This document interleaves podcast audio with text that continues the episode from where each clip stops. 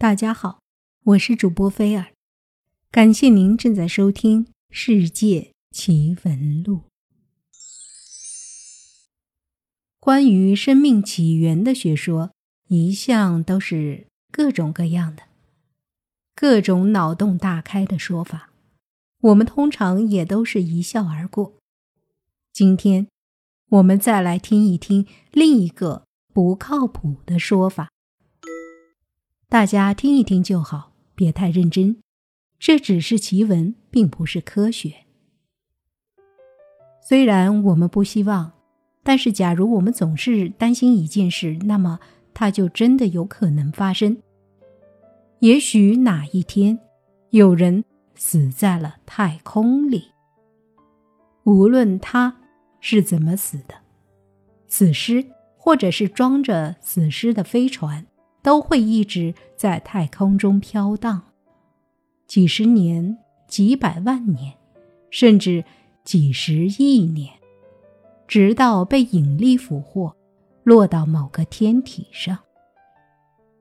最有可能的一种情景是死尸被恒星引力俘获，被烧毁，但它也有机会落到某个行星。死尸体内存在着许多微生物。假如发生这样的事儿，那它会不会变成一台播种机，把生命的种子散播到宇宙中的其他地方？微生物在太空中存活下来的可能性是比较大的，但要具备一定条件。人体内部的微生物中有许多能够长久的在极寒干燥的环境中休眠，这样的环境。和太空十分相似，许多微生物能在永久冻土层中休眠几百万年。有些微生物甚至能够在极其干旱且高度电离的环境中存活，只要旅途不太长，比如只是前往火星，那么这些微生物几乎可以肯定会活着到达目的地。死尸播种机是否有效，主要看三个方面：一是看死尸是否在飞船内；二是看死尸的保存环境如何；三是看死尸的漂浮时间有多长。假如只是穿着宇航服漂浮在太空中，那么一旦它被行星引力俘获，几乎可以肯定，所有的微生物都会在。再入大气的过程中被烧死，只有当死尸在飞船里的情况下，他们才有机会活下来。即便如此，进入大气层也相当危险，被毁坏的可能性相当大。坠落后，飞船的完整性也会决定微生物扩散成功与否。死尸的保存环境也是一个重要方面。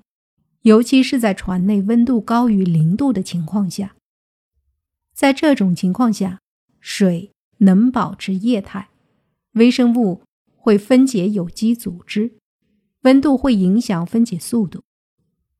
由于飞船上一般没有蛆和甲虫，死尸的腐烂速度会很慢。一具死尸可以为无数代微生物提供食物。可以存在上万年，但这也许并不那么重要。如果想长时间保存某些细菌孢子，只需脱水和冷冻即可。在条件许可的潮湿环境中，这些微生物就能复苏，而太空就是一台超级冷冻干燥机。最重要的是，这具死尸在太空中要漂浮多久？假如它能够以人造地球卫星的速度飞行，那么它只要不出太阳系，无论漂浮多久，问题都可能不是很大。假如死尸飘向的目的地是另一个太阳，比如离我们最近的四点二光年以外的半人马座比邻星，那么所需的时间可能会长达数百万年。在这种情况下，辐射成了最大的阻碍。在经历了超长时间的太空辐射后，微生物可能难以存活。在太空中漂浮的时间越长，微生物吸收的辐射就越多。辐射可以导致 DNA 变异，这样的变异如果不能在旅途中及时修复，这些微生物就很难活下去。但也不是没有可能。死尸体内的微生物不计其数，总有一个能活下来吧？假如死尸在太空中漂浮的太久，比如漂浮了几十亿年，那么即便它抵达了新的行星，体内的微生物也很可能早就死光了，仅靠残存下来的氨基酸、脂肪、蛋白质和碳水化合物。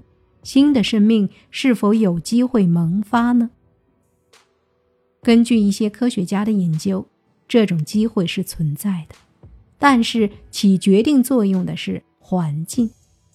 假如环境中具备生命诞生的条件，而只是缺乏某种要素，那么腐尸释放出来的分子能够促进新生命的出现。换句话说，假如生命是一堆篝火。那么，一具从天而降的死尸，就是点燃它的火柴。但是，如果仅靠这些分子本身还不足以形成生命体，某些特定的分子，比如三磷酸盐，对地球生命来说至关重要。然而，这些分子非常脆弱，如果给予足够长的时间，它们就会在死尸腐烂的过程中被分解。所以，如果想要靠飞船坠毁在行星上创造出生命，这个行星最好本身就已经存在这样的分子了。一具从天而降的死尸，理论上可以为行星带来生命的契机，但是，一具死尸远远不够。一具死尸掉进汪洋大海所释放出来的化学物质浓度极低，很难想象。仅靠它就能推进整个生命诞生的进程，除非有一飞船死尸躺在浅水湾里。虽说可能性不大，但是机会仍然有。或许地球生命当初就是这样诞生的呢？其实，有关生命起源的学说有这么几种：创造论。或者说神造说，创造论认为世界万物都是由神所创造，比如上帝阿尔修斯在圣经上说：“起初神创造天地。”宇宙生命论或生命外来论这一假说提倡一切生命来自宇宙的观点。认为地球上最初的生命来自宇宙间的其他星球，即地上生命天外飞来。这一假说认为，宇宙太空中的生命培种可以随着陨石或其他途径跌落在地球表面，即成为最初的生命起点。自然发生，又称为自身论或无生源论。认为生物可以随时由非生物产生，或者由另一些截然不同的物体产生。中世纪有人认为树叶落入水中变成雨，落在地上则变成鸟等。自然发生说是19世纪前广泛流行的理论。这种学说认为生命是从无生命物质自然发生的，如我国古代认为的。腐草化为萤，即萤火虫是从腐草堆中产生的，腐肉身躯等。